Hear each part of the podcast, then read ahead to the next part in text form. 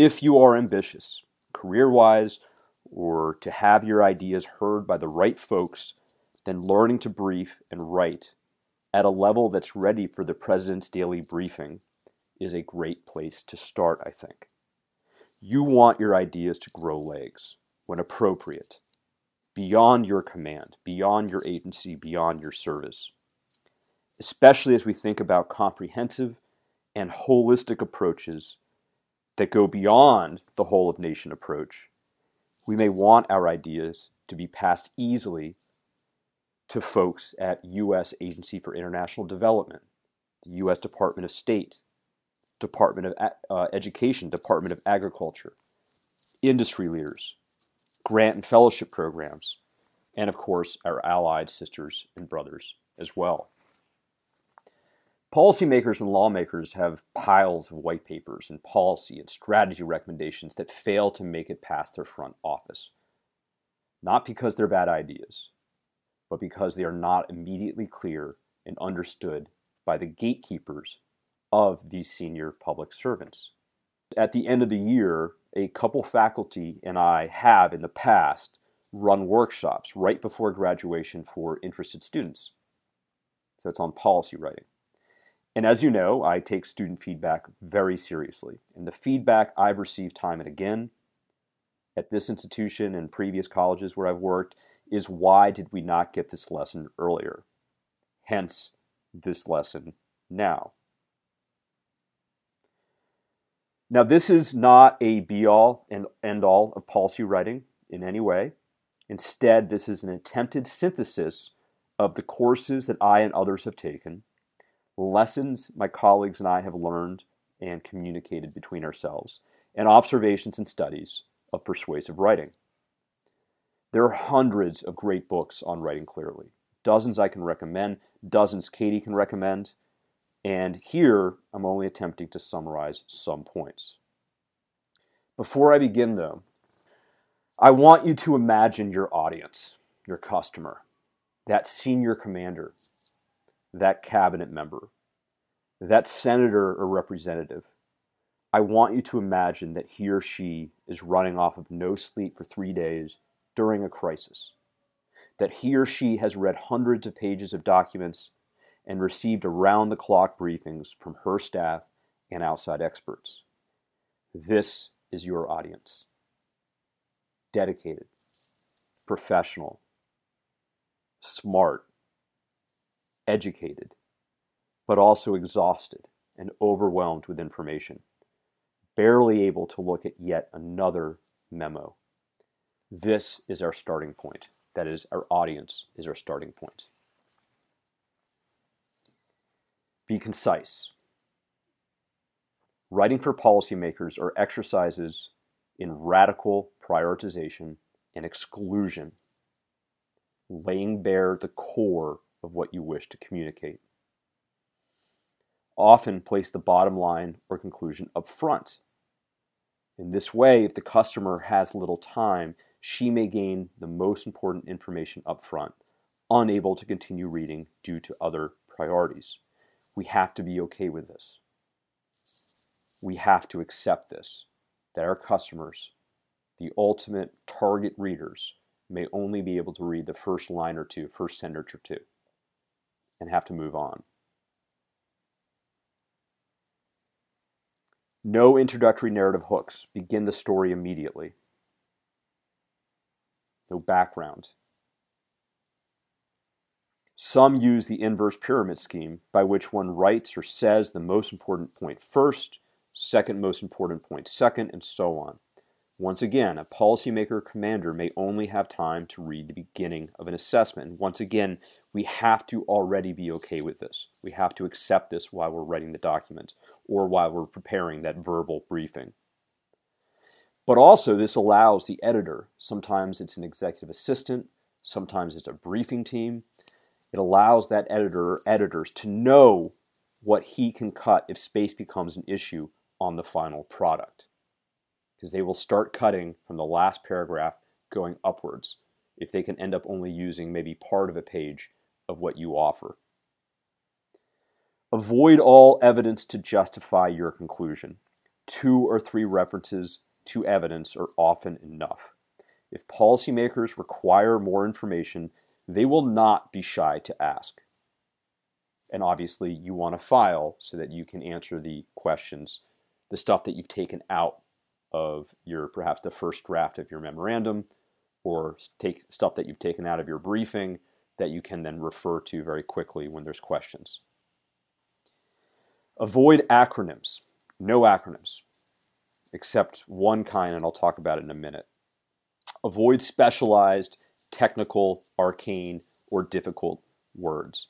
Use plain, mainstream, non expert language. Amateurs use acronyms. Amateurs use shorthand. Amateurs use special, specialized language. Professionals are confident enough to ensure easy understanding with simple words. Now, understand that acronyms never save the reader time. The human brain will read and understand the following title Association of Southeast Asian Nations. The human brain will read or understand this title just as, or even more quickly, than the acronym ASEAN. Because when you say or write the acronym ASEAN, it may take a moment to decrypt. Acronyms only save the writer or the briefer time, not the listener or the reader. They do not save the reader any time, and to use a non universally understood acronym is a sin. The only acronyms that should be used are those that are so universally recognized that they will be in both the Oxford English Dictionary and Merriam Webster on their own. Examples include UK and NATO. NDU, on the other hand, must be written as National Defense University every single time because NDU is not universally recognized. Never use an acronym the second time you reference an organization, as The Economist sometimes does. Refer to the entire phrase or the, the entire title of an organization throughout the paper, no matter how boring it looks to you. In this way, a policymaker does not have to return to an earlier section, flip pages to decrypt what you are writing. This is especially important if the reader chooses to read your paper out of order. Some will argue that acronyms can be used within particular organizations. If, for example, you serve at Cybercom, the commander may very, be very familiar with a litany of important acronyms.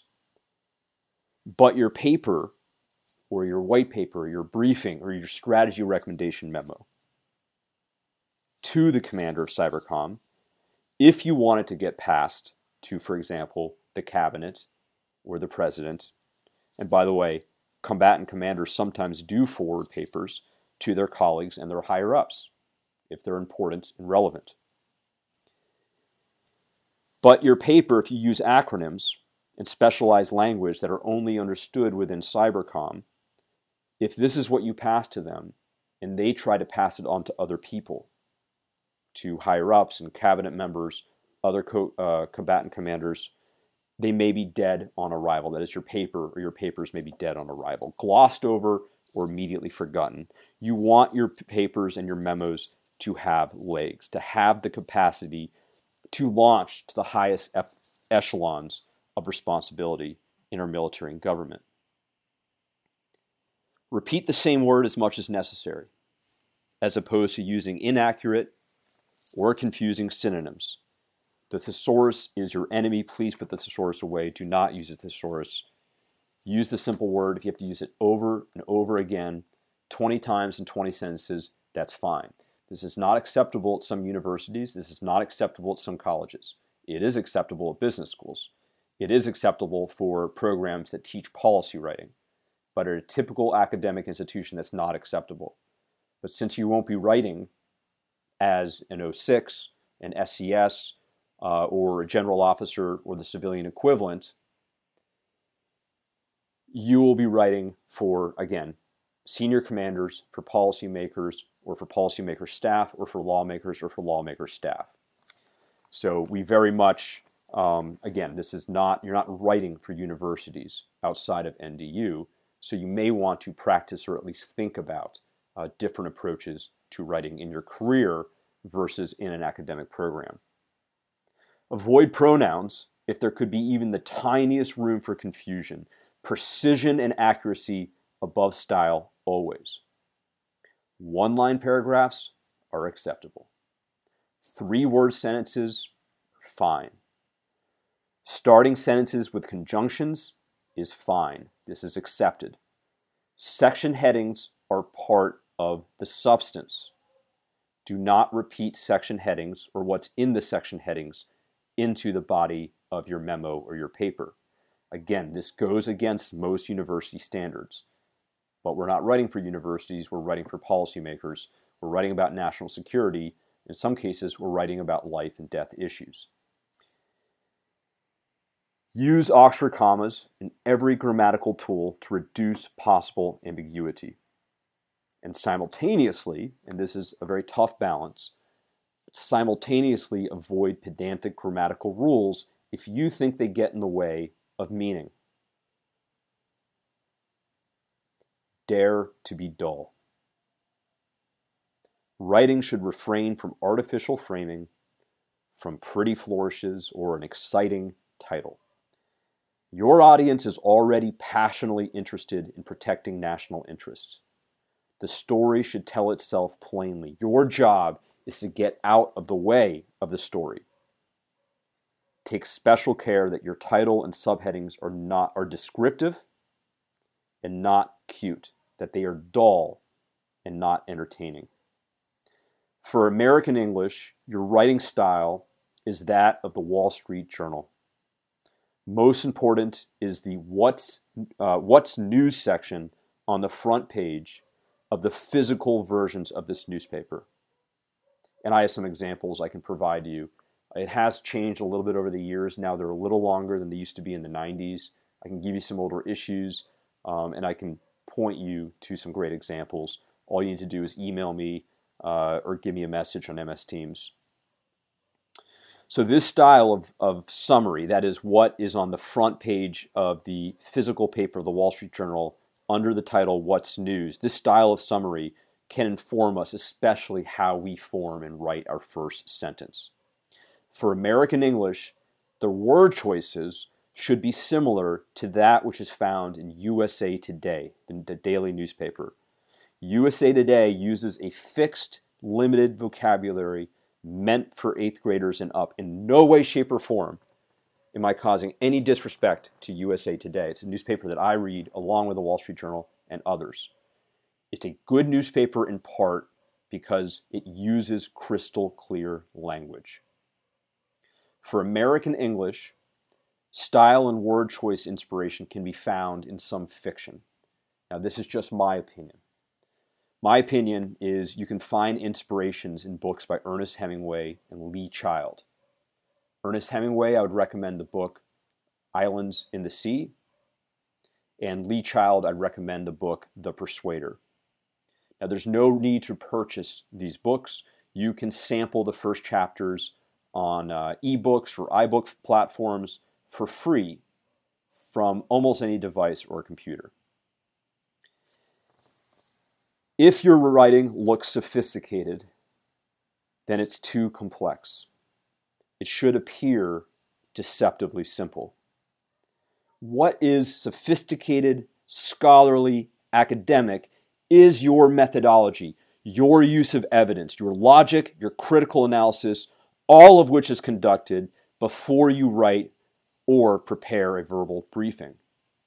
For inspiration, you can search on YouTube for the following words. You can search Explain one concept in five levels of difficulty. These videos show complex ideas broken down to audiences of different ages at different education levels. What you write or brief should be halfway between level two and level three, so between an eighth grader and college freshman. Now, this is not because your readers are stupid or uneducated. Absolutely not. This is because meetings, papers, and briefs data and information bombard your readers all day, every day. We must ensure that our ideas, our ideas, are communicated so that they are understandable immediately. Policymakers and strategic leaders have no issue asking for further details or data if they need it.